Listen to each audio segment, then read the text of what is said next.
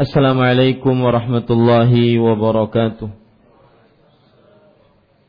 بسم الله الرحمن الرحيم إن الحمد لله نحمده ونستعينه ونستغفره ونعوذ بالله من شرور أنفسنا وسيئات أعمالنا من يهده الله فلا مضل له ومن يضلل فلا هادي له وأشهد أن لا إله إلا الله وحده لا شريك له وأشهد أن محمدا عبده ورسوله. يا أيها الذين آمنوا اتقوا الله حق تقاته ولا تموتن إلا وأنتم مسلمون. يا أيها الناس اتقوا ربكم الذي خلقكم من نفس واحدة وخلق منها زوجها وبث منهما رجالا كثيرا ونساء. واتقوا الله الذي تساءلون به والأرحام. إن الله كان عليكم رقيبا. يا أيها الذين آمنوا اتقوا الله وقولوا قولا سديدا. يصلح لكم أعمالكم ويغفر لكم ذنوبكم. ومن يطع الله ورسوله فقد فاز فوزا عظيما أما بعد. فإن أصدق الحديث كتاب الله وأحسن الهدي هدي محمد صلى الله عليه وعلى آله وسلم وشر الأمور محدثاتها وكل محدثة بدعة وكل بدعة ضلالة وكل ضلالة في النار. Alhamdulillah kita bersyukur pada Allah Subhanahu wa taala pada malam ini Senin malam Selasa 9 Jumadal Ula 1438 Hijriah. Kita kembali duduk bersama di dalam kajian rutin membaca kitab Bulughul Maram min Adillatil Ahkam yang ditulis oleh Al-Imam Al-Hafidh Ibnu Hajar Al-Asqalani rahimahullahu taala. Salawat dan salam semoga selalu Allah berikan kepada Nabi kita Muhammad sallallahu alaihi wa ala alihi wasallam pada keluarga beliau, para sahabat serta orang-orang yang mengikuti beliau sampai hari kiamat kelak.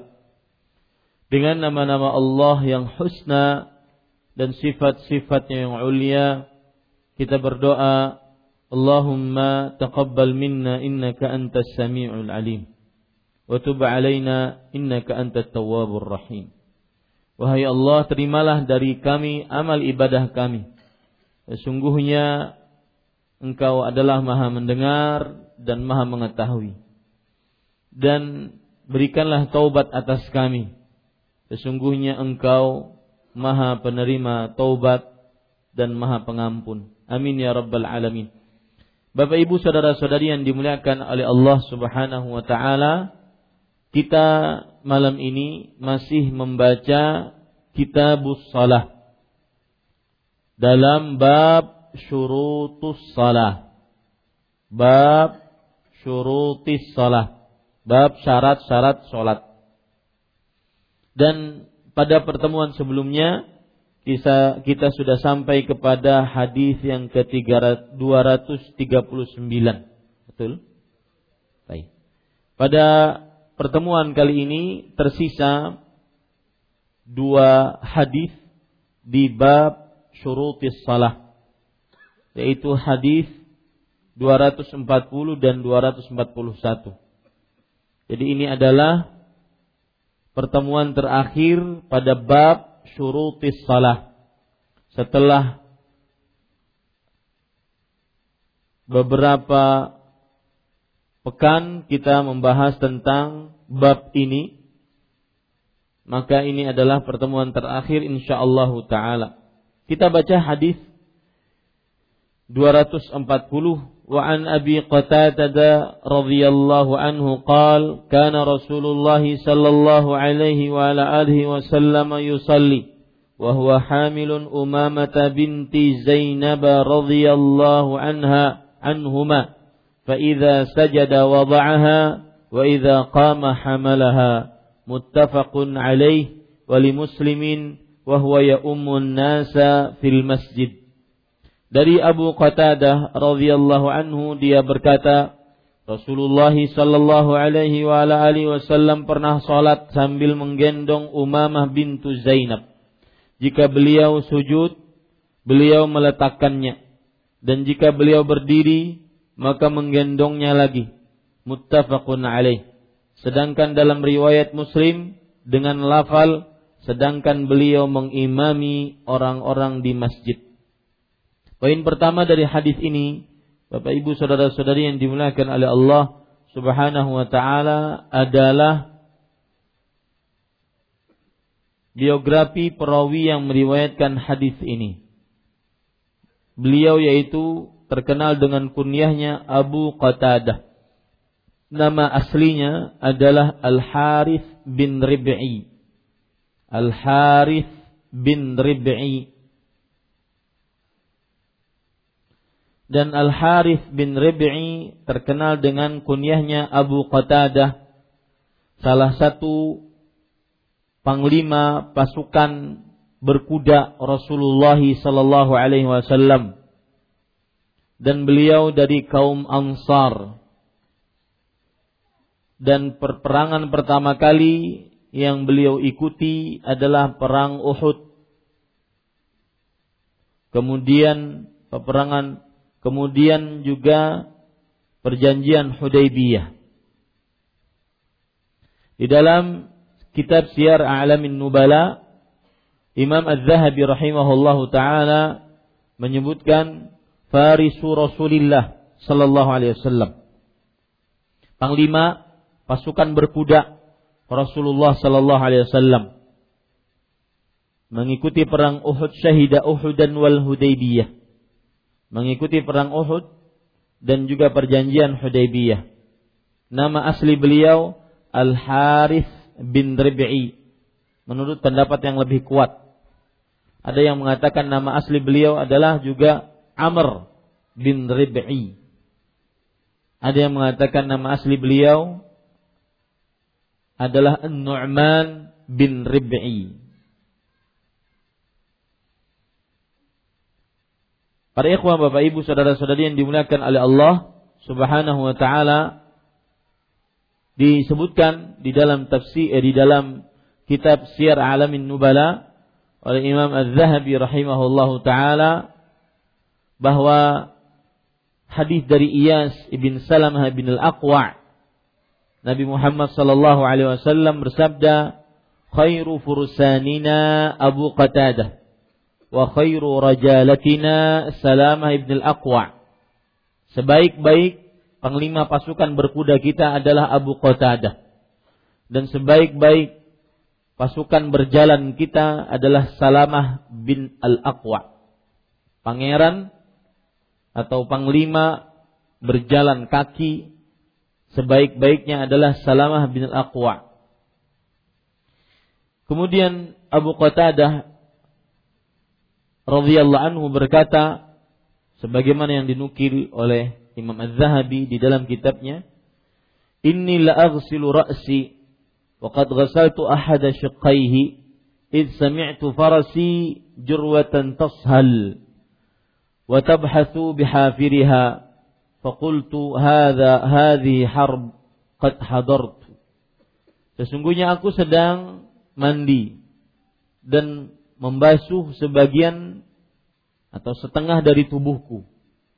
Kemudian aku mendengar suara ngelingkikan kudaku. Kemudian dia mengepak-ngepakkan kedua kakinya.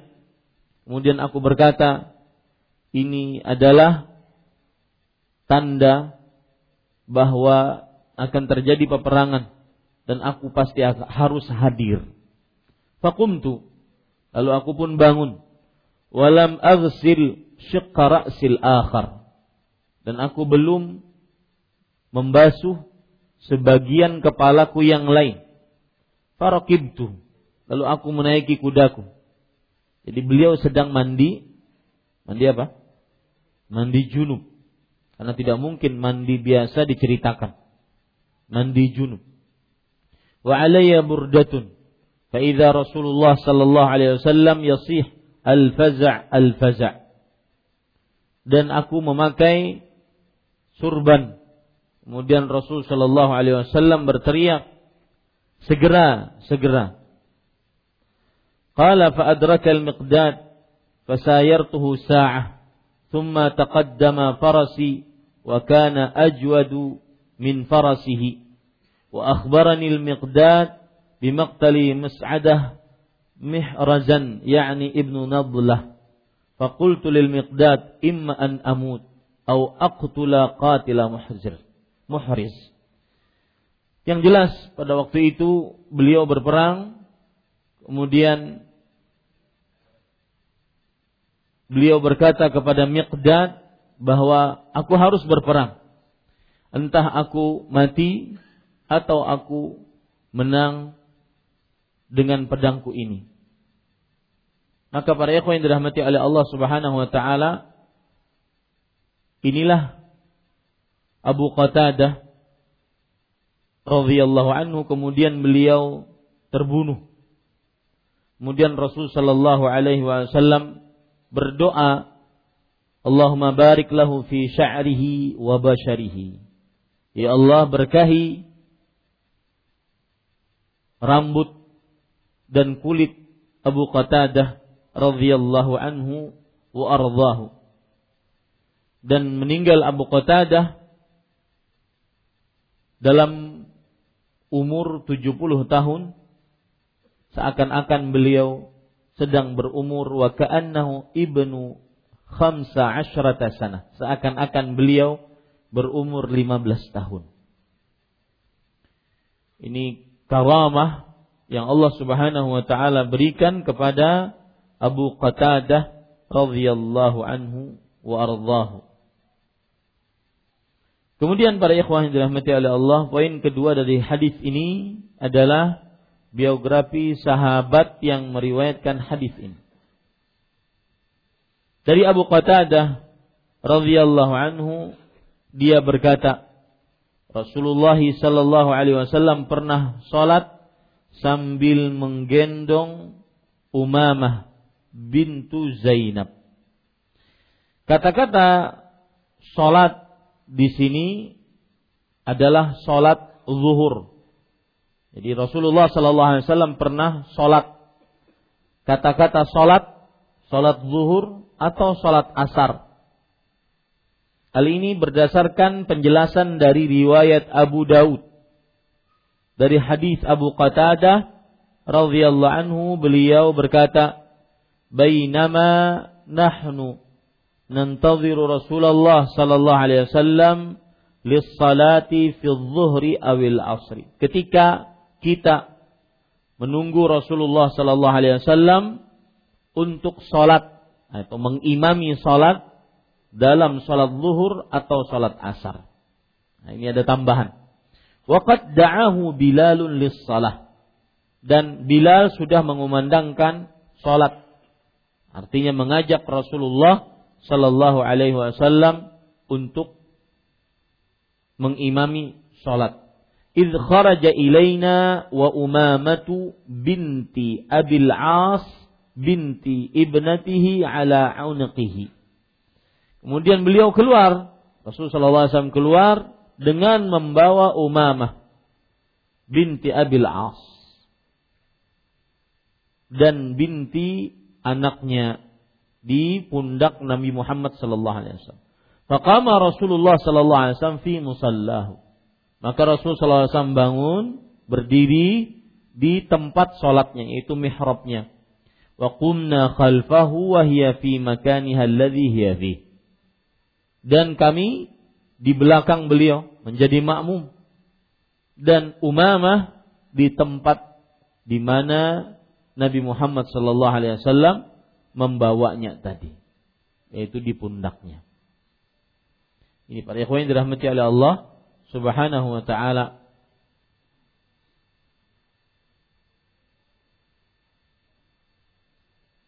Baik. Bapak Ibu saudara-saudari, jadi Rasulullah Sallallahu Alaihi Wasallam pernah sholat, sholat di sini sholat zuhur dan asar. Penjelasannya dari riwayat mana? Sunan Abi Daud dari hadis Sunan Abi Daud dari Abu Qatadah radhiyallahu anhu sambil menggendong Umamah bintu Zainab. Para ikhwah yang dirahmati oleh Allah Subhanahu wa taala, Umamah binti nama lengkapnya binti Abil As. Abil As binti Ar-Rabi'. Saya ulangi. Umamah binti Abil As bin Ar-Rabi' bin Ib, uh, Abdul Uzza bin Abdi Syams bin Abdi Manaf. Ini Umamah. Umamah binti Abil As bin Ar-Rabi' bin Abdul Uzza bin Abdi Syams bin Abdi Manaf. Umamah adalah salah seorang dari cucu Rasulullah sallallahu alaihi wasallam. Dan anak tertua atau anak perempuan tertua dari Zainab binti Muhammad. Anak perempuan tertua dari Zainab binti Muhammad sallallahu alaihi wa ala alihi wasallam.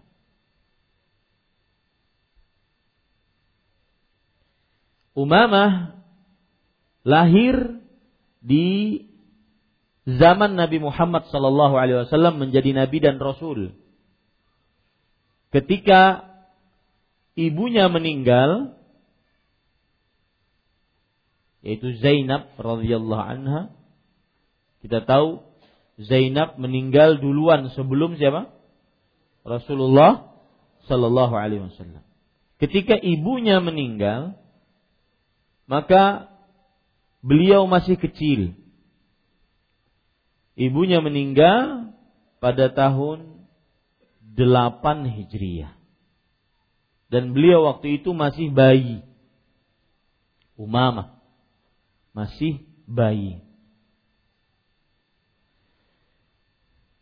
Dan Bapak Ibu saudara-saudari yang dimuliakan oleh Allah Subhanahu wa taala termasuk akhlak Rasulullah Sallallahu Alaihi Wasallam yang sangat baik di sini adalah bahwa Zainab ketika sakit keras maka semenjak itu Rasul Shallallahu Alaihi Wasallam sering mengemong siapa Umamah anaknya cucu Nabi Muhammad Sallallahu Alaihi Wasallam dan ini menunjukkan akhlak mulia dari seorang Nabi Muhammad sallallahu alaihi wasallam.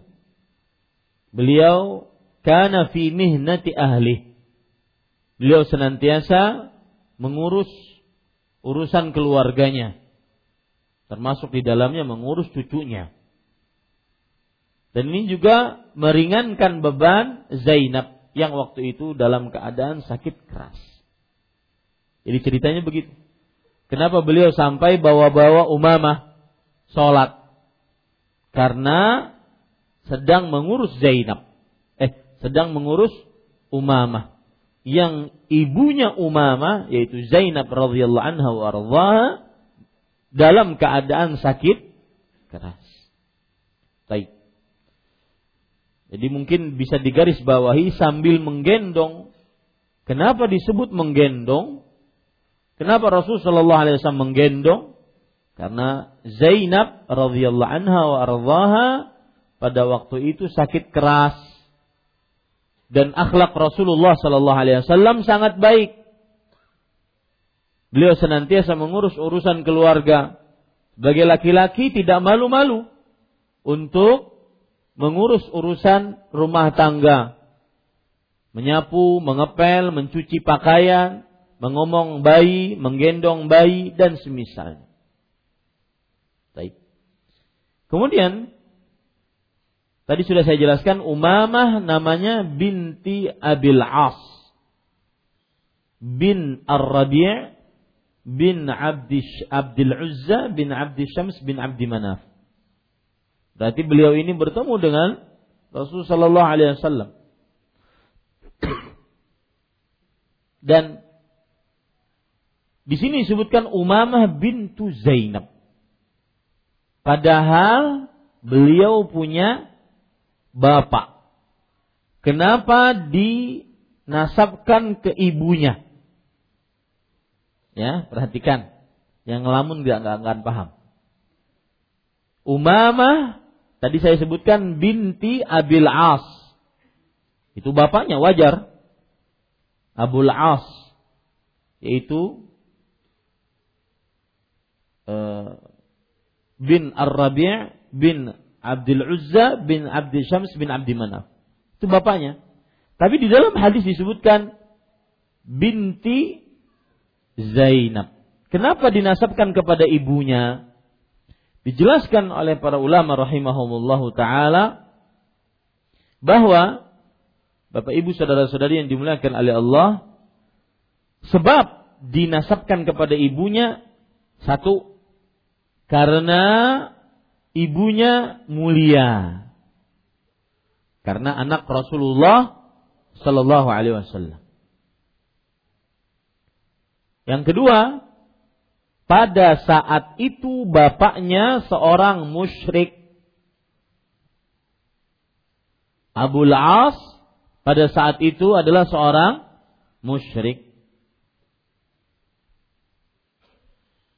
Ini Bapak Ibu saudara-saudari yang dimuliakan oleh Allah Subhanahu wa taala.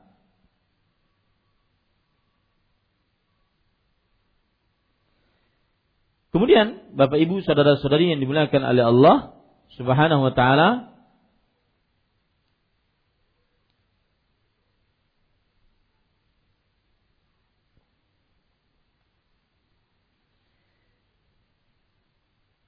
dijelaskan oleh para ulama bahwa apabila ada dua orang suami istri kafir dan kafirah lalu istrinya masuk Islam maka dengan otomatis harus berpisah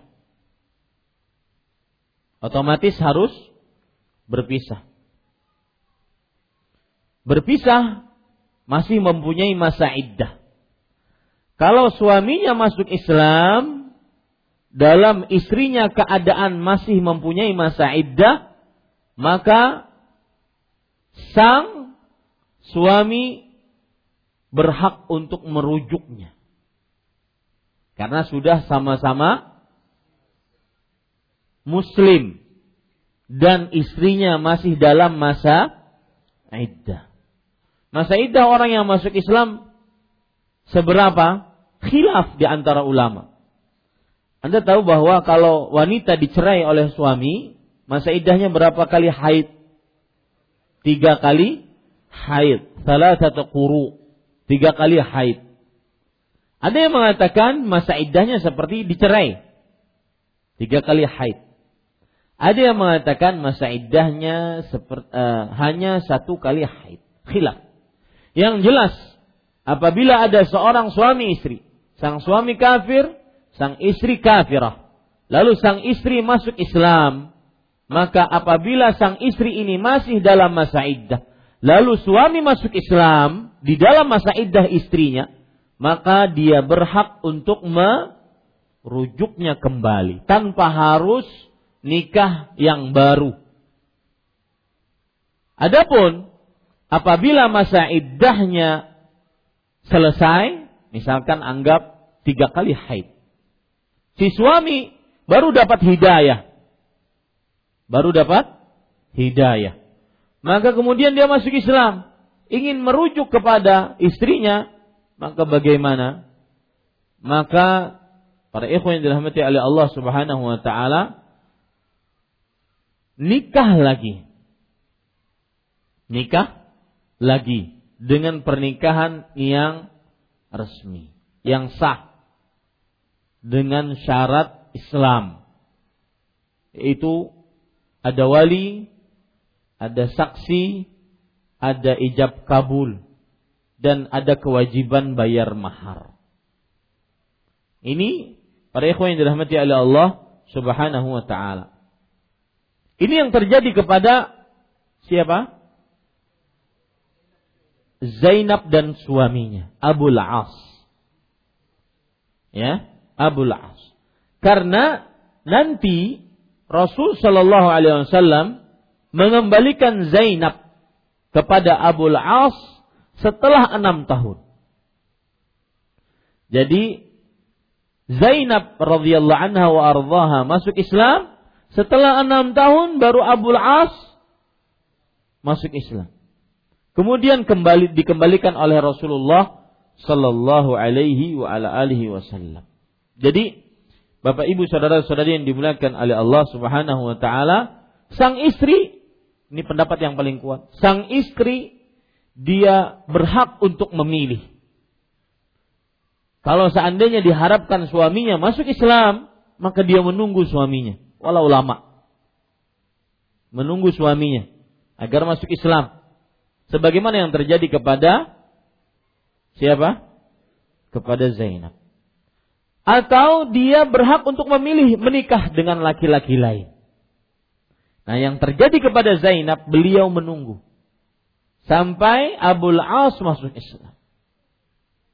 Ini cinta. Ya, sulit untuk diduga.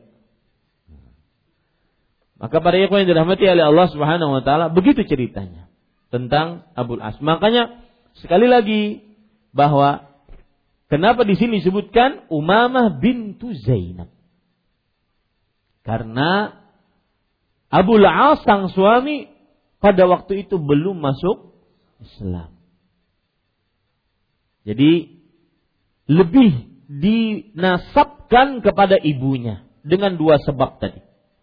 Karena syarafu nasabi Zainab, kemuliaan nasab Zainab radhiyallahu anha wa ardhaha. Karena beliau anak perempuan siapa? Rasulullah sallallahu alaihi wasallam. Dan yang kedua, karena waktu itu memang sang bapak atau sang suami adalah dalam keadaan musyrik. Baik. Kemudian para ikhwan yang dirahmati oleh Allah Subhanahu wa taala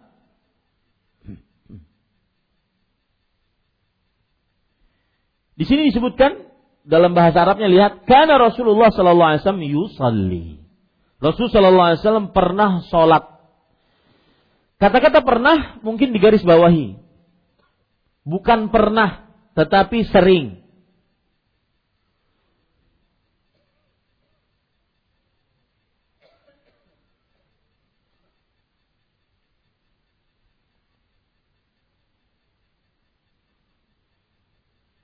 Ya, kata-kata pernah mungkin digaris bawahi, bukan pernah tetapi sering. Ini menurut sebagian pendapat. Ada yang mengatakan Rasulullah SAW hanya sekali membawa umamah. Ya. Kata-kata pernah digaris bawahi yaitu maksudnya adalah menunjukkan kepada sering. Tapi ini menurut pendapat sebagian. Karena saya sering mengatakan karena kalau setelahnya fi'il mudhari, kata kerja langsung menunjukkan kepada tikrar, pengulangan, wal kasrah dan banyak, sering diulang-ulang. Ini menurut sebagian pendapat. Ada yang berpendapat bahwasanya Nabi Muhammad SAW hanya sekali membawa umamah di dalam sholatnya. Penting untuk mengetahui hanya sekali ini karena nanti akan terjadi hukum. Apakah ini khusus untuk Rasulullah SAW saja atau boleh untuk umatnya? Buktinya apa? Rasul Shallallahu Alaihi Wasallam cuma sekali. Nah, jadi kata-kata sering dan sekali itu nanti bermasalah di dalam ilmu fikih. Paham maksud saya, Pak? Paham ya? Jadi maksudnya adalah kalau kita katakan sering berarti itu boleh dilakukan oleh siapa pun membawa bayi tatkala sholat. Tapi kalau seandainya sekali mungkin ada kemungkinan apa? kekhususan dimiliki oleh siapa? Rasulullah SAW. Karena berkaitan dengan nanti bergerak di dalam sholat. Tidak seperti biasa memangku, meletakkan, mangku lagi, tidak seperti biasa bergerak di dalam sholat. Makanya penting untuk menggarisbawahi kata pernah itu tujuannya ada yang mengatakan sering, ada yang mengatakan cuma sekali. Fungsinya kalau sering berarti boleh dilakukan oleh siapa pun di dalam sholatnya membawa bayi. Kalau sekali kemungkinan ada apa? Kekhususan yang dimiliki oleh Rasul Sallallahu Alaihi Wasallam. Baik. Kemudian para ikhwan yang dirahmati oleh Allah Subhanahu Wa Taala, di sini disebutkan jika beliau sujud, faida sajada.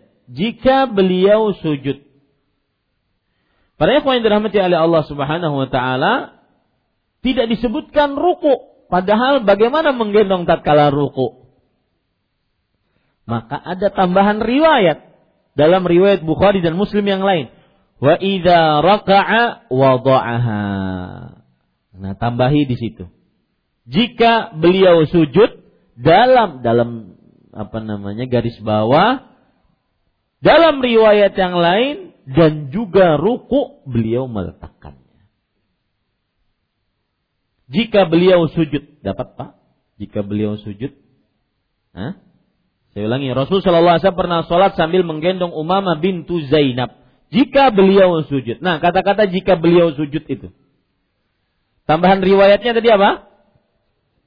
Dan jika beliau ruku. Karena bagaimana seorang mau menggendong bayi tatkala ruku? Gugur. Ya, betul nggak? Maka harus ada tambahan riwayat. Tambahan riwayatnya yaitu bahwa dalam hadis riwayat Imam Bukhari dan Muslim, faida raka'a wada'aha.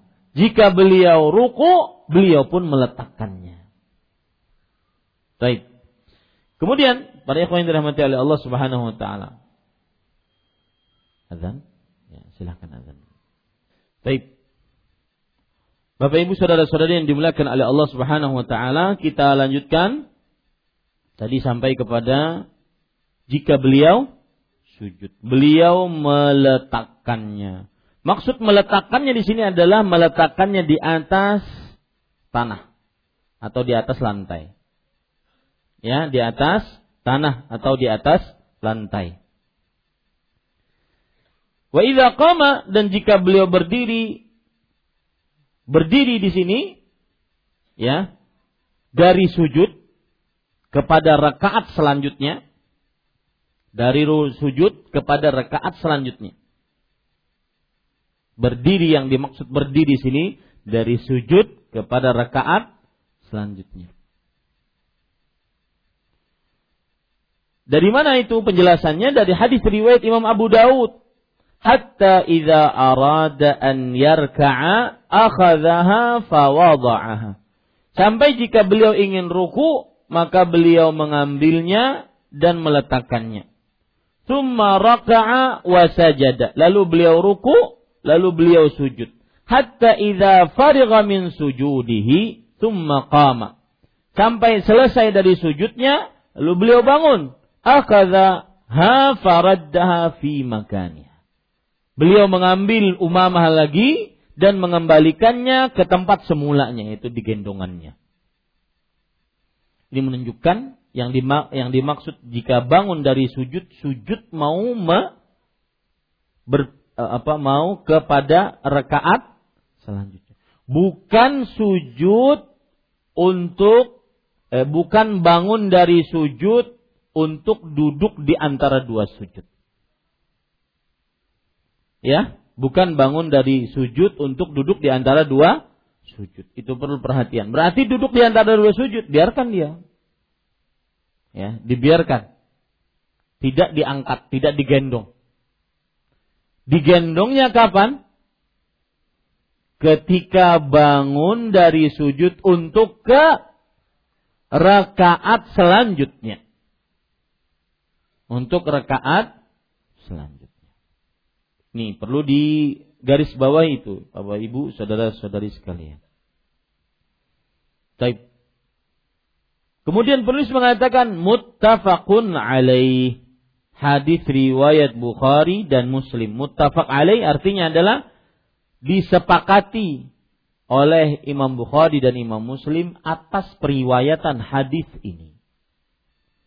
Sedangkan dalam riwayat Muslim, maksudnya tambahan, lafal hadis riwayat Muslim. Sedangkan beliau mengimami orang-orang di masjid. Mengimami orang-orang di masjid. Artinya beliau bukan sholat sendirian, sedang berjamaah. Nah, ini tambah lagi ke e, permasalahan sholatnya, permasalahan fikihnya. Karena sedang berjamaah, bukan sembarangan sholat. Dan kalau sedang berjamaah berarti otomatis sholat apa? Wajib. Bukan sunnah bisa dipastikan seperti itu. Nah, itu di garis bawahi mengimami kata-kata mengimami orang di masjid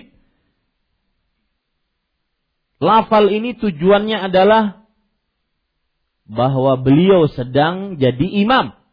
Itu menunjukkan keagungan. Meskipun sholatnya eh, sholatnya sedang jadi imam tetap boleh membawa membawa bayi.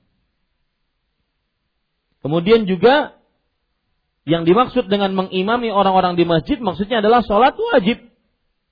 Ini juga menunjukkan keagungan. Bolehnya membawa bayi meskipun sedang sholat wajib. Nah begitu.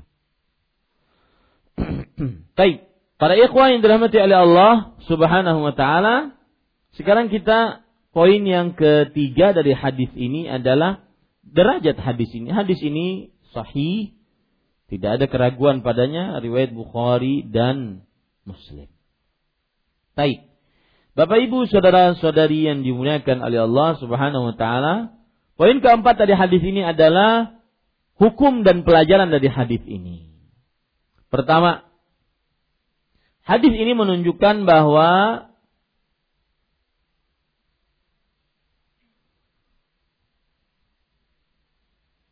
perbuatan yang semisal dengan apa yang disebutkan dalam hadis ini tidak membatalkan sholat. Perbuatan yang semisal dengan apa yang disebutkan dalam hadis ini tidak membatalkan sholat. Seperti membawa bayi. Contoh yang lain apa lagi? Membawa bayi. Contoh yang lain apa lagi? Yang semisal dengan dengan dengan ini. Hmm? Membawa bayi kemudian membetulkan HP. Semisal dengan itu. Apa? Coba anu putar otaknya. Bawah?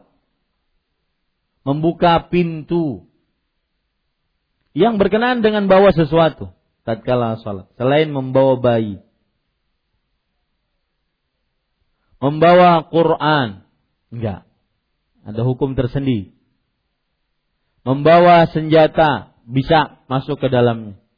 Tatkala salat salat khauf perang dalam peperangan. Yang lain? Hmm membawa Hah? Apa? Apa ya? Orang tua. Enggak. Membawa kalau sakit kaki ya, membawa tongkat dan semisalnya. Hukum dan pelajaran yang pertama tadi bahwa perbuatan seperti ini dan yang semisalnya yang disebutkan dalam hadis tidak membatalkan sholat. Baik sholat wajib atau sholat sunnah. Baik menjadi imam atau sholat sendirian. Atau makmum. Imam, makmum, atau sholat sendirian.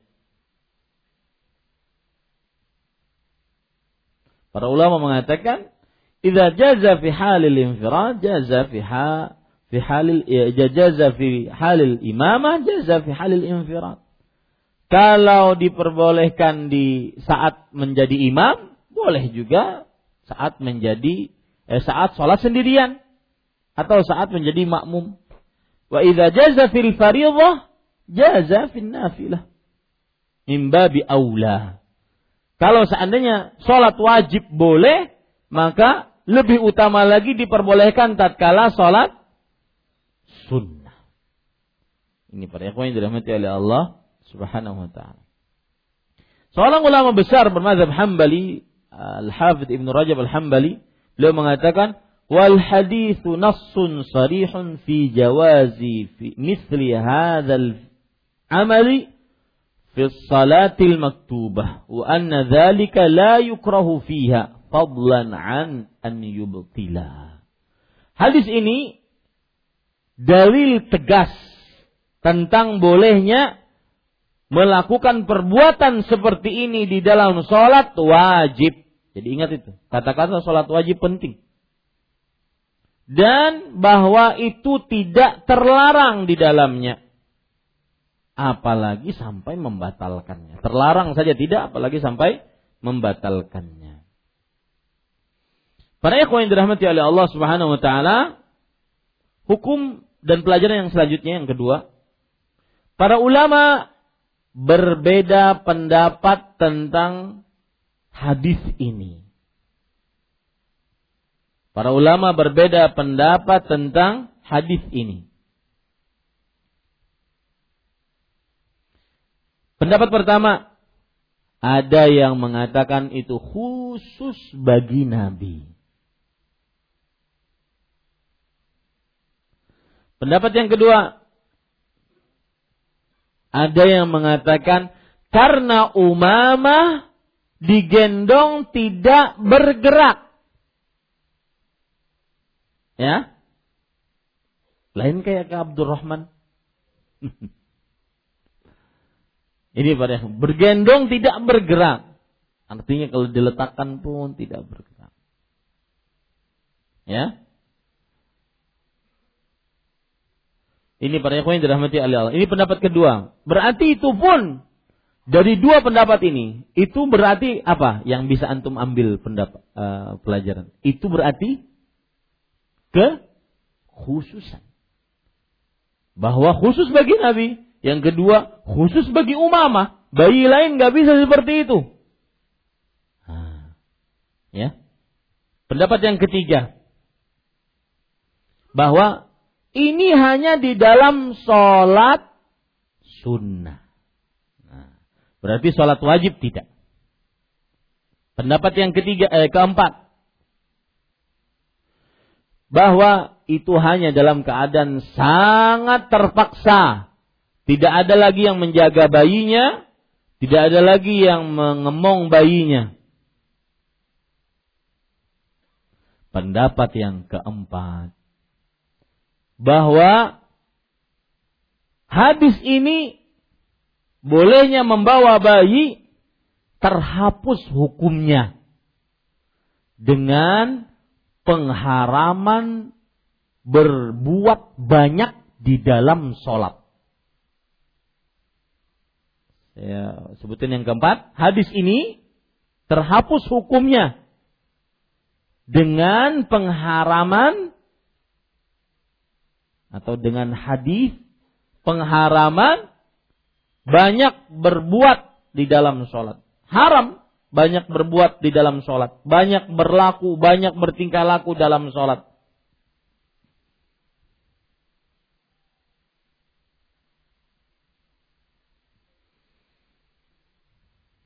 Dan pendapat yang keempat ini pendapatnya Ibnu Abdul Bar, bukan pendapat sembarang orang. Ibnu Abdul Bar. Dan pendapat-pendapat ini disebutkan oleh Imam Al-Qurtubi di dalam kitab Al-Mufhim. Imam Al-Qurtubi dalam kitab Al-Mufhim. Para ikhwah, wallahu alam, semua pendapat ini lemah. Pendapat yang kuat bolehnya membawa bayi tatkala sholat. Baik sholat wajib atau sholat sunnah. Sholat sendirian atau menjadi imam dan makmum. Pada ikhwan dirahmati oleh Allah subhanahu wa ta'ala.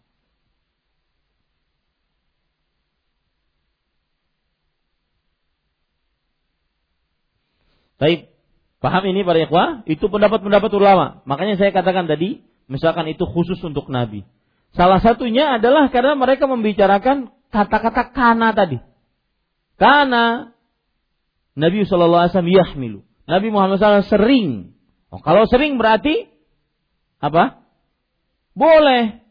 Bagi siapa saja bukan khusus untuk Nabi. Tapi ada yang berpendapat itu bukan menunjukkan kepada keseringan. Ini pada ikhwan yang dirahmati oleh Allah Subhanahu wa taala. Baik. Kemudian pelajaran selanjutnya yang kita bisa ambil dari hadis ini, Ustaz fikih itu banyak perbedaan pendapat. Iya, emang begitu. Namanya juga fikih. Ya. Fikih itu kan pengertiannya ma'rifatul ahkami syar'iyyah bil adillati tafsiriyah. Mengenali hukum-hukum syariat dengan dalil-dalil yang rinci. Pengenalan itu membutuhkan usaha untuk mengenali hukum. Usaha inilah yang menyebabkan nantinya terjadi perbedaan pendapat. Baik. Pelajaran selanjutnya yang kita bisa ambil dari hadis ini adalah bahwa terjadi perbedaan pendapat di antara para ulama tentang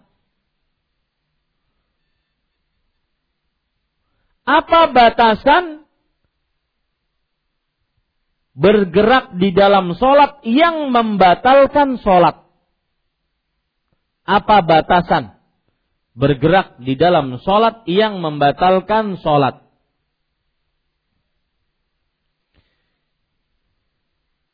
Apa batasannya? Pendapat pertama, ada yang membatalkan uh, uh, pendapat pertama bergerak lebih tiga kali batal.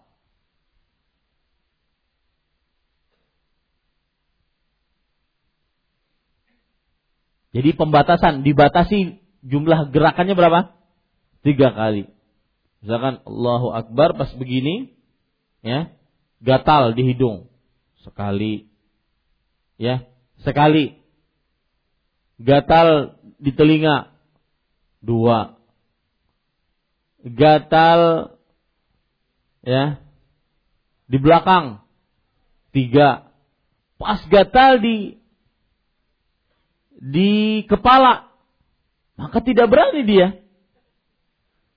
Ini pendapat lemah dan ini adalah pendapat dinisbatkan kepada Ibnu Aqil Al-Hambali. Ibnu Aqil Al-Hambali dibatasi dengan tiga gerakan. Setelah tiga gerakan, maka batal sholatnya. Bahkan kalau dilihat dari pendapat ini, tiga gerakan di dalam sholat. Artinya, yang kita kenalkan dari mulai SD, tiga gerakan dalam satu jenis gerakan, betul? Misalkan pas begini, bolehlah tiga kali. Kalau seandainya lebih dari dalam keadaan seperti lebih dari sini batal yang yang kita kenal, betul tidak? Ya. Tapi kalau seandainya dua kali, kemudian ruku tiga, dua kali lagi, kemudian sujud dua, itu tidak batal. Ya, kalau ini enggak, dalam sholat keseluruhan hanya tiga kali. Ummai. Hah? Ini pendapatnya siapa tadi? Ibnu Aqil Al-Hambali. Bagaimana disebutkan di dalam kitab Al-Insaf. Dan ini pendapat lemah. Disebabkan dua sebab.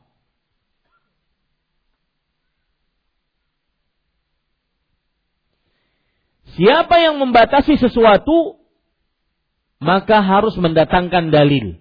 Dan tidak ada dalil. Para ulama mengatakan, saya ingat sekali perkataan Syekh Ibrahim ibn Amir Ar-Ruhaili yang baru-baru datang ke Solo. Beliau mengatakan, "Man qayyadal mutlaqa bi ghairi dalilin fahuwa mubtadi'un." Siapa yang membatasi sesuatu yang bebas, yang umum tanpa dalil, maka dia adalah pelaku bid'ah. Harus dalil beristighfar seribu kali malam Jumat Kliwon. Di dalam kamar di atas kain putih. Kada bebajuan. Di hadapannya lilin. Itu batasannya banyak. Seribu kali. Malam Jumat. Eh? Kliwon. Kemudian kain putih. Tidak pakai baju Batasannya banyak. Itu semua butuh dalil. Dan belum ada dalil. Dan itu kaidah dalam agama.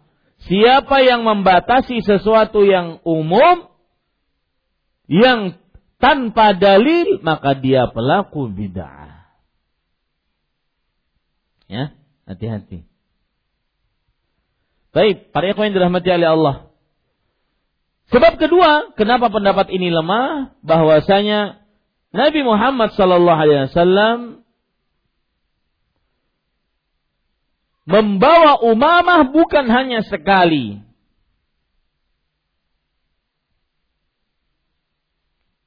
Tetapi beliau membawanya berkali-kali. Dan membawa Umamah di dalam sholat kusuf. dalam sholat kusuf gerhana matahari. Yang membutuhkan maju mundur maju mundur. Bergerak lebih dari tiga kali. Maka pendapat yang pertama ini lemah. Ini pendapat pertama. Ya tentang batasan bergerak di dalam sholat baik pendapat yang kedua bahwa Bergerak di dalam sholat batasannya dikembalikan kepada kebiasaan. Maka yang dianggap kebiasaan kalau dilihat ini kok banyak bergeraknya menurut kebiasaan maka itu berarti batal sholatnya. Batasan bergerak yang membatalkan sholat pendapat yang kedua adalah di Kembalikan kepada apa? Kebiasaan. Yang menurut kebiasaan batal sholatnya karena terlalu banyak menurut kebiasaan. Maka batal sholatnya. Dan ini madhab hambali. Bagaimana disebutkan di dalam kitab Al-Insaf. Tapi ini pun lemah. Kenapa lemah? Siapa yang tahu? Hmm? Karena bingung menentukannya. Gini Pak, urusan agama jika dia muktorib, goncang, tidak ada batasan, itu pasti bukan dari agama. Ya, karena urut kebiasaan orang beda-beda, ah itu kada itu masih wajar aja kayak itu. Yang lain mengatakan enggak itu terlalu banyak, maka kan goncang jadinya, tidak tetap. Maka itu biasanya lemah. Paham ini? Para ikhwan yang dirahmati oleh Allah Subhanahu wa taala. Dan itu pun sesuai dengan juga keadaan orang. Ya. Kalau lama bergeraknya banyak mungkin. Padahal hanya menggaruk sedikit, tapi karena lama bergerak banyak. Hmm. Ya, Nah itu. Jadi tidak tetap, jadi goncang dia. Kalau goncang tidak tetap, maka susah untuk menjadi sesuatu yang baku. Maka ini pun lemah. Pendapat yang kedua, lemah. Pendapat ketiga, yaitu bahwa para ikhwan yang dirahmati oleh Allah, batasan gerakan yang membatalkan sholat adalah jika banyak dan kalau dilihat seperti dia di luar sholat. Kalau dilihat Seakan-akan dia di luar sholat. Pindahnya ada sholat tuh orang. Ya, ruku. Tapi bawa kacak pinggang. Ruku. Ini nggak sholat. Ini seperti orang nggak sholat. Ya, maka ini para ikhwan yang dirahmati oleh Allah dan ini pendapat yang paling kuat bahwa batasan bergerak sholat, bergerak di dalam sholat, yang membatalkan sholat adalah apabila bergeraknya terlihat dia tidak sholat. Saking banyaknya dia seperti tidak sholat. Ini para ikhwan yang dirahmati oleh Allah Subhanahu wa taala. Atau pergerakannya menunjukkan dia tidak sholat. Pergerakannya dia menunjukkan dia tidak sholat. Baik, para ikhwah yang dirahmati oleh Allah Subhanahu wa taala, kita ingin lebih dalam lagi. Sudah kita pahami itu, sekarang kita ingin pelajaran selanjutnya. Para ulama membagi bergerak di dalam sholat menjadi tiga bagian. Ya. Pembagian bergerak di dalam sholat. Kalau tadi yang kita bicarakan adalah batasan bergerak di dalam sholat yang membatalkan sholat. Kalau sekarang yang kita bicarakan pembagian bergerak di dalam sholat. Yang pertama, gerakan yang diperintahkan.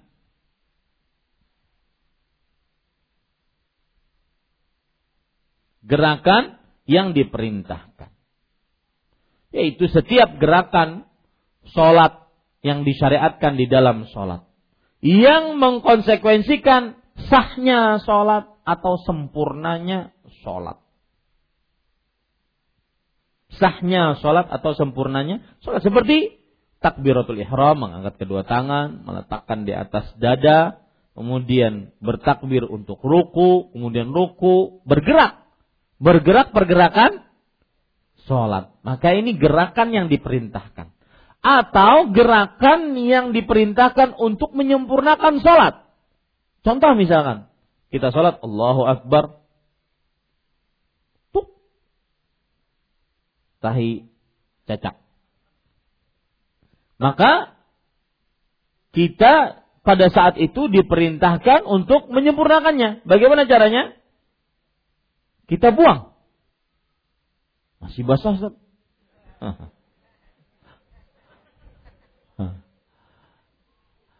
Bagaimana?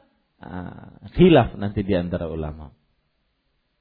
Khilaf pulang, Ustaz. Nah, fikih memang begitu. Ya, ini para ikhwan yang dirahmati oleh Allah Subhanahu wa taala. Contoh yang lain untuk menyempurnakan sholat, sholat di bandara, musola halus, sholat di lapangan, tempat menunggu orang. Ternyata sholatnya kurang miring. Kemudian dipadahkan oleh orang, miring pak. Akhirnya miring dia.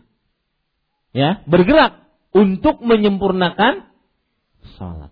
Ini contoh-contohnya harus dicatat. Ya, jadi poin pertama, bagian pertama bergerak di dalam sholat, gerakan yang diperintahkan di dalam sholat gerakan yang diperintahkan di dalam sholat, baik yang merupakan syarat sahnya sholat atau yang menyempurnakan sholat. Yang menyempurnakan sholat tadi sudah saya contohkan dua. Ada najis, kemudian dihilangkan. Atau ada kiblat, dia kurang miring, maka dia memiringkan. Bergerakkan itu. Seperti misalkan yang terjadi di zaman Rasul Shallallahu Alaihi Wasallam ketika Allah berfirman qad nara taqalluba wajhika fis sama falan walliyannaka qiblatan tardhaha fawalli wajhaka syatral masjidil haram kami telah melihat wajahmu senantiasa menghadap ke atas langit untuk meminta agar kiblat dipindahkan dari Baitul Maqdis ke Ka'bah al-Musyarrafah maka sungguh kami akan palingkan wajahmu ke kiblat yang kamu sukai. Maka palingkanlah ke arah kiblat. Lihat, Rasul ayat ini turun Rasul sallallahu alaihi wasallam itu salat. Maka beliau pun memalingkan arah beliau ke Ka'bah al-Musyarrafah. Kalau kita sekarang menghadap ke barat, maka itu Ka'bah. Adapun Al-Masjidul Haram, Baitul Maqdis di arah 90 derajat. Betul ya? 90 derajat ya. Eh, 180 derajat. Berarah balik, balik kanan. Nah, ini kan bergerak di dalam sholat. Untuk fungsinya apa? Menyempurnakan sholat. Baik, para yang dirahmati oleh Allah Subhanahu wa taala. Contoh yang lain menyempurnakan sholat juga adalah uh, berimaman berdua. Kemudian datang makmum yang ketiga. Ya, kan usah ditapuk. Tetapi makmum yang kedua, ini satu imam, satu makmum berdampingan. Datang makmum yang kedua. Ya, makmum yang kedua tidak usah menepuk makmum yang pertama, tetapi dia sholat di sampingnya. Lalu setelah dia sholat di sampingnya, oh tahu ada makmum selanjutnya. Maka ini mundur. Nah, begitu caranya harus bertapuk-tapukan. Ya. Jadi ada makmum yang kedua dia nempel. Wah, berarti ada makmum nih. Dia mundur. Sama-sama. Ini kan bergerak untuk menyempurnakan salat. Itu boleh. Baik. Gerakan yang kedua. Gerakan Ovan. Gerakan contoh gerakan yang kedua, eh, contoh gerakan juga yang menyempurnakan sholat adalah ada saf di depan kosong. Maka dia mengisinya. Atau dia sholat yang aturannya ada sutroh, kemudian sutrohnya hilang. Kemudian dia maju ke depan untuk menghadap lebih dekat kepada sutroh. Ini semua menyempurnakan apa? Sholat. Gerakan yang menyempurnakan sholat. Nah, itu contoh-contoh. Ada empat saya sebutkan tadi ya. Baik. Yang kedua sekarang. Gerakan yang dilarang di dalam sholat.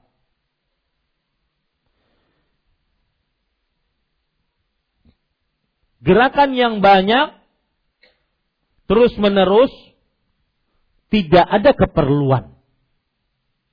Lihat, ada beberapa batasan. Banyak, terus menerus, tidak ada keperluan. Maka ini batal. Bisa membatalkan sholat. Atau bisa memakruhkan sholat. Lalu Ustaz, kapan membatalkannya? Membatalkannya tadi. Pendapat yang tadi, yang ketiga. Kalau dilihat dia saking banyaknya gerakan di dalam sholat dan dilihat dia dalam keadaan seperti tidak sholat. Saya ulangi, pendapat ya apa? Gerakan bagian yang kedua, gerakan yang dilarang, yaitu gerakan yang banyak. Apa itu? Terus menerus, tidak ada keperluan. Maka ini bisa membatalkan atau minimal memakruhkan sholat. Lalu ada bertanya, kapan batal sholat? Kalau kalau dilihat dia seperti tidak sholat. Nah, gitu. Paham ini? Ikhwan dirahmati oleh Allah Subhanahu wa taala. Baik. Yang ketiga, gerakan mubah. Mubah itu artinya apa? Boleh.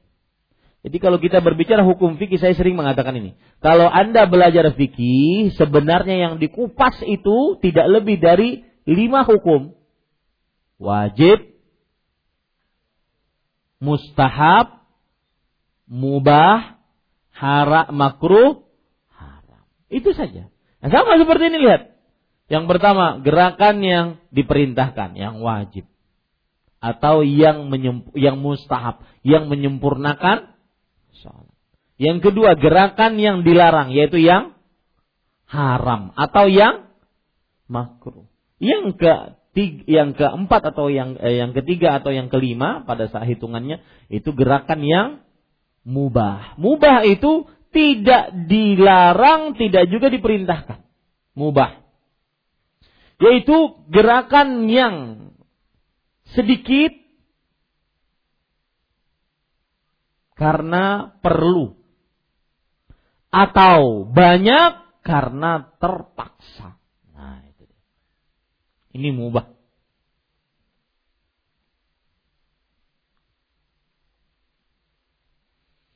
Banyak karena terpaksa. Contohnya seperti apa? Gatal, terpaksa. Atau yang lain? Matiin handphone, banyak itu, terpaksa. Tapi jangan dibaca. yang ketiga, banyak karena terpaksa.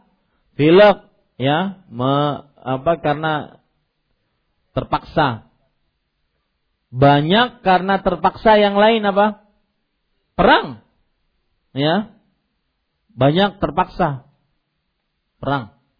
Membawa senjata maju mundur sholat tatkala perang banyak karena terpaksa anak main dispenser ada hot water di situ banyak karena terpaksa anak main setrika. Nah, ini banyak terpaksa. Ya. Masalahnya kita itu dilarang untuk membatalkan amal ibadah kalau tidak ada sebab. Ustaz, tadi kan main apa? Dispenser atau main setrika, batalin aja sholatnya. Enggak begitu, enggak semudah itu. Ya, tidak ya ayyuhalladzina amanu la tubtilu a'malakum.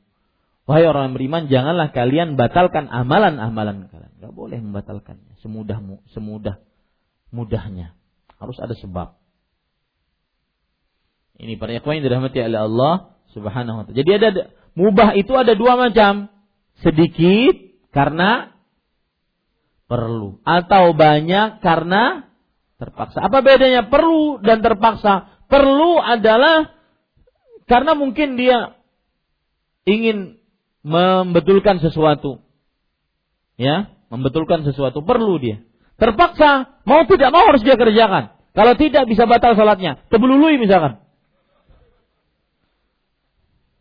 Banyak kan harus ini ya. Seperti itu. Nah ini para ikhwan yang dirahmati oleh Allah Subhanahu wa taala. Baik. Pelajaran selanjutnya, maka dah habis kita ini. Pelajaran selanjutnya, para ikhwan yang dirahmati oleh Allah. Karena kalau saya cepat-cepat, antum tulisannya tidak lengkap.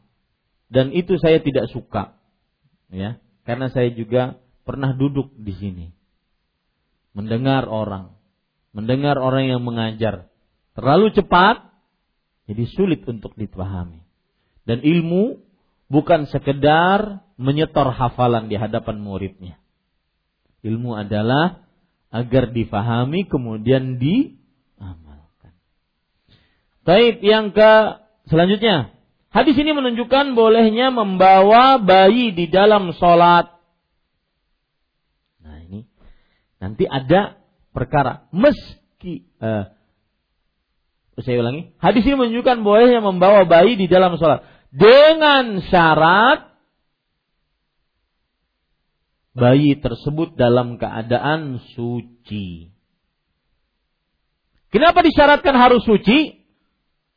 Karena salah satu syarat sahnya sholat apa? Suci. Suci badan, suci dari hadis, hadat, atau suci dari najis. Ya, itu salah satu syarat sahnya sholat. Suci dari hadas dan suci dari najis. Tahu hadas pak? Apa hadas itu? hadas itu keadaan yang membuat seseorang tidak bisa sholat. Seperti junub, seperti haid, nifas, itu hadas namanya. Ya. Sedangkan najis sesuatu yang kotor yang tidak boleh nempel di tubuh kita ataupun di pakaian kita. Itu bedanya hadas dengan najis. Jadi hadas itu keadaan, najis itu barang. Paham ya? Pada ikhwah. Nah, di sini kita tulis tadi bahwa hadis ini menunjukkan bahwa bolehnya membawa bayi dengan syarat harus suci. Karena suci salah satu syarat sahnya sholat. Ya. Ini para ikhwan yang dirahmati oleh Allah Subhanahu wa taala. Nah, pelajaran selanjutnya. Terjadi perbedaan pendapat di antara para ulama tentang membawa bayi dengan memakai pampers atau membawa bayi dengan memakai pembalut.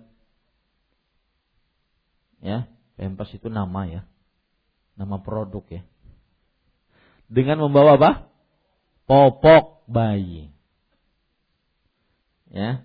Apa hukumnya? Maka pendapat pertama boleh dan najis yang ada pada popok adalah najis yang dimaafkan. Pendapat yang kedua, jika mengetahui ada najis sebelum sholat, maka tidak boleh membawa bayi yang memakai popok. Jika mengetahui ada najis sebelum sholat, maka tidak boleh membawa bayi yang memakai popok.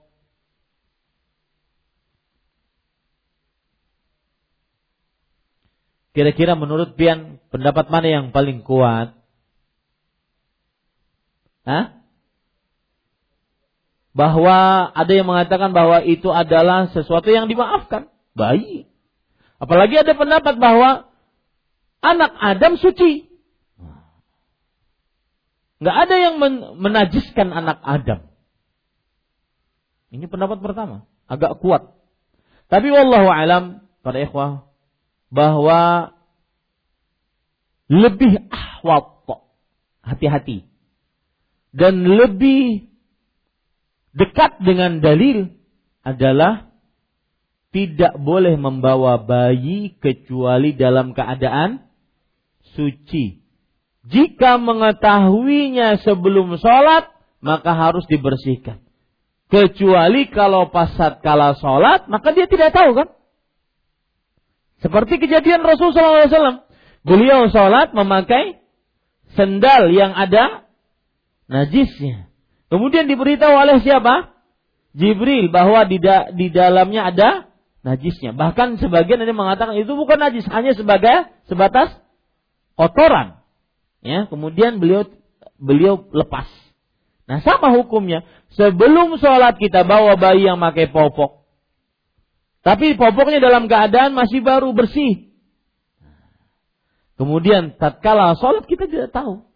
Kecuali kalau pina pas lagi menggendong ngucur. Ya, terasa ucurannya. Nah, ini batal nih. Ya, tapi kalau tidak tahu, maka pada saat itu tidak batal. Karena persis seperti kejadian Rasulullah SAW. Atau pas lagi gendong, bau. Ya, bau masam. Apalagi sudah makan pisang, Abdurrahman sudah makan pisang. Sudah makan pepaya. Ya. Ini para ikhwan yang dirahmati oleh Allah Subhanahu wa taala. Maka pada saat itu batal. Ini pendapat yang lebih ahwat, lebih hati-hati.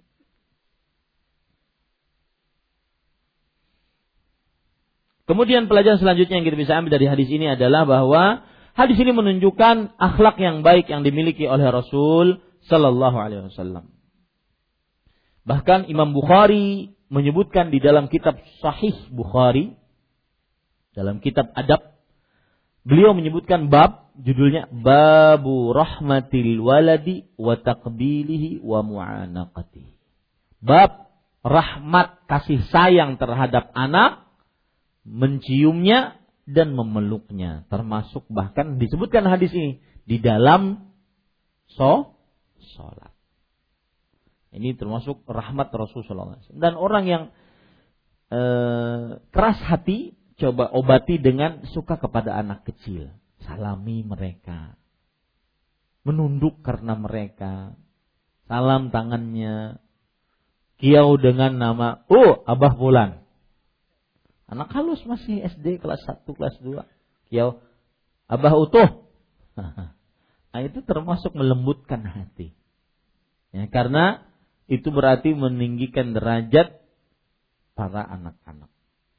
Hadis ini juga menunjukkan tentang mudahnya syariat Islam.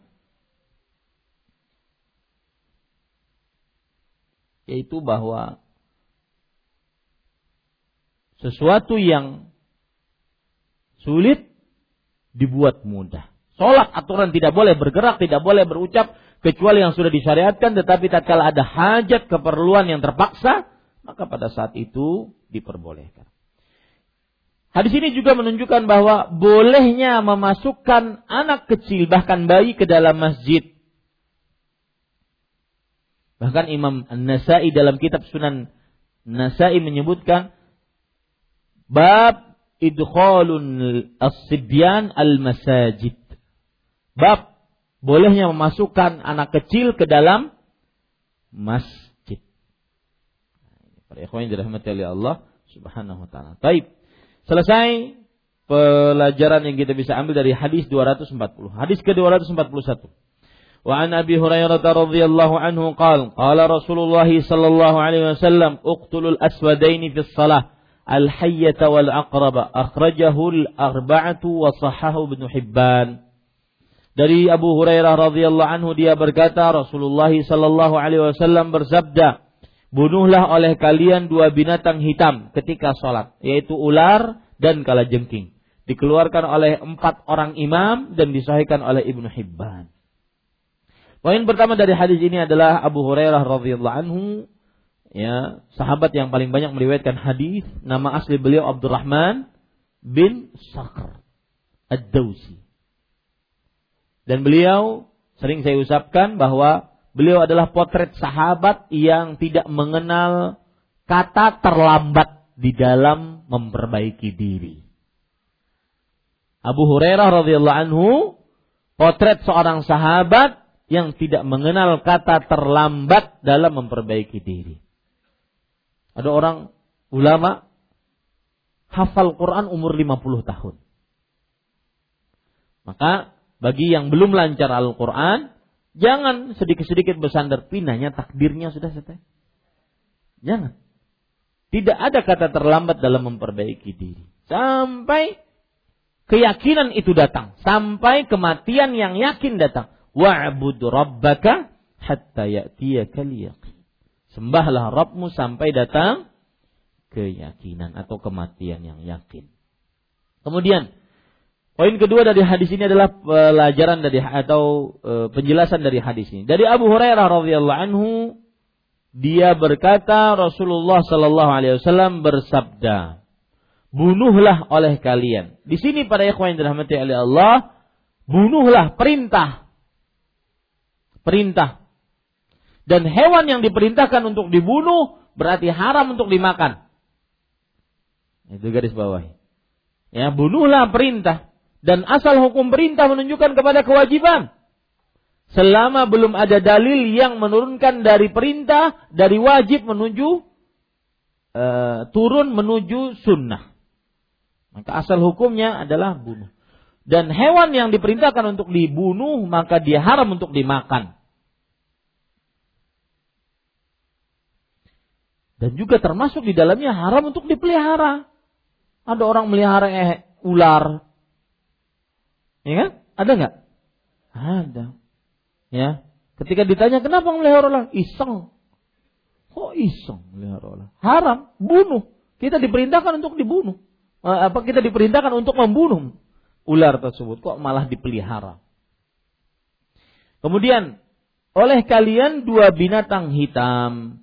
Para ikhwan yang dirahmati oleh Allah, dua binatang hitam. Kenapa ular dan kala jengking disebut dua binatang hitam, ya. Karena para ikhwan yang dirahmati oleh Allah Subhanahu wa taala ini disebut oleh para ulama sebagai penamaan dalam bentuk mayoritas. Meskipun pada kenyataannya ada mungkin kala jengking yang biru kehitam-hitaman, ada merah, ada kala jengking yang hijau mungkin, ada ular yang hijau, ada ular yang kuning, ada ular uh, putih bahkan, ya. Tetapi disebut ular dan kalajengking dalam bentuk hitam, dua binatang yang hitam, karena penamaan dalam bentuk mayoritas. Garis bawah itu baik-baik. Ya.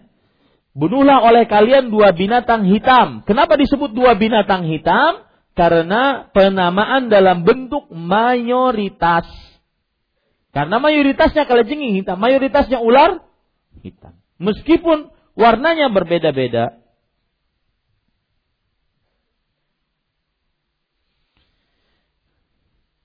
Nah, di sini disebutkan nanti yaitu ular, pengertian ular disebutkan oleh para ulama. Ya, ular. Ular ada yang mengatakan bahwasanya dia adalah makhluk melata yang panjang perutnya, kemudian badannya itu rata dan semisalnya. Ular. Tapi tidak perlu kita masuk ke dalam itu karena sudah ma'ruf bagi kita, sudah dikenal bagi kita bahwa ular seperti itu. Ya. Kalau ada kodok lewat itu ular jangan itu. itu berarti perlu dipelajari tentang ilmu apa? Pengetahuan alam. Betul ya, IPA. Ini pada ikhwah. Kemudian eh, salah satu yang perlu diperhatikan tentang jenis ular adalah meskipun dia tidak semua seperti ini, ular berbisa. Kemudian juga kala jengking berbisa. Ini yang menyebabkan kita berhak untuk membunuhnya. Nah, garis bawah itu baik-baik.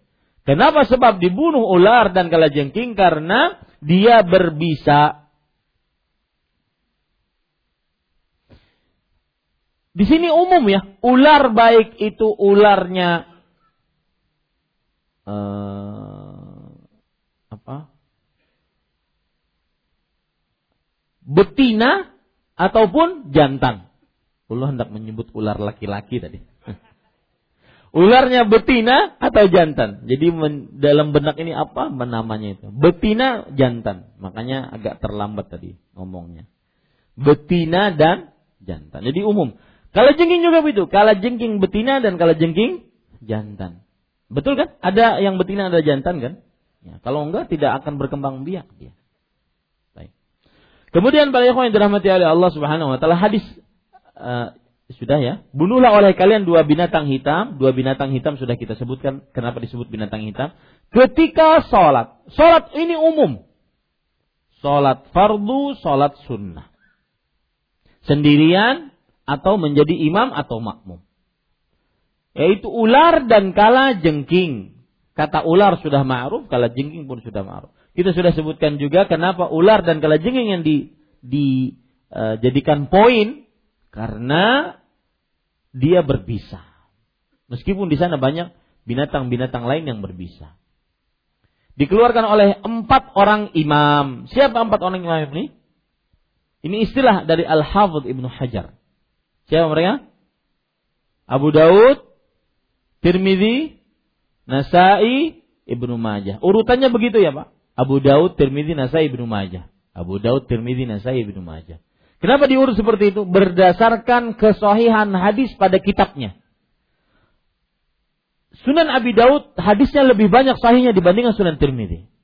Sunan Tirmidzi hadisnya lebih lebih banyak sahihnya dibandingkan Sunan An-Nasai. Sunan Nasai lebih banyak hadisnya yang sahih dibandingkan Ibnu Majah.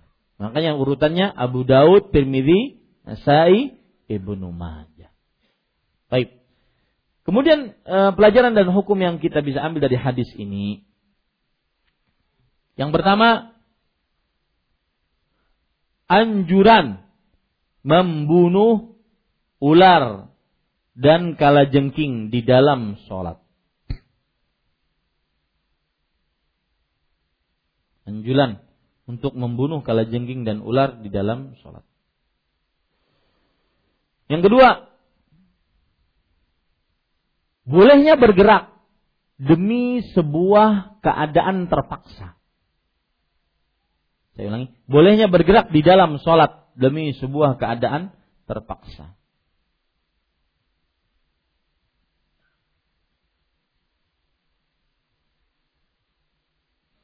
Pelajaran yang ketiga, termasuk keadaan terpaksa adalah seperti menyelamatkan seorang dalam bahaya kebakaran, tenggelam,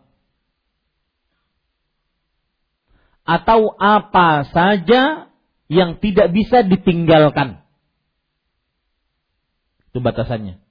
Terpaksa di sini adalah apa saja yang tidak bisa ditinggalkan.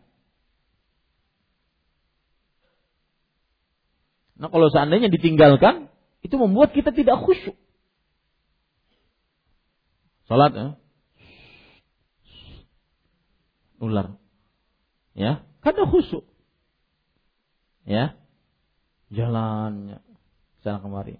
Jaga sholat kita. Nggak bisa. Ini nggak bisa ditinggalkan. Harus bergerak. Nah itu dia maksudnya. Ya. Atau ada orang di depan kita sedang tenggelam. Ah, pilihnya kawasidin. Ini nggak bisa. Ya, ini para ikhwan yang dirahmati oleh Allah.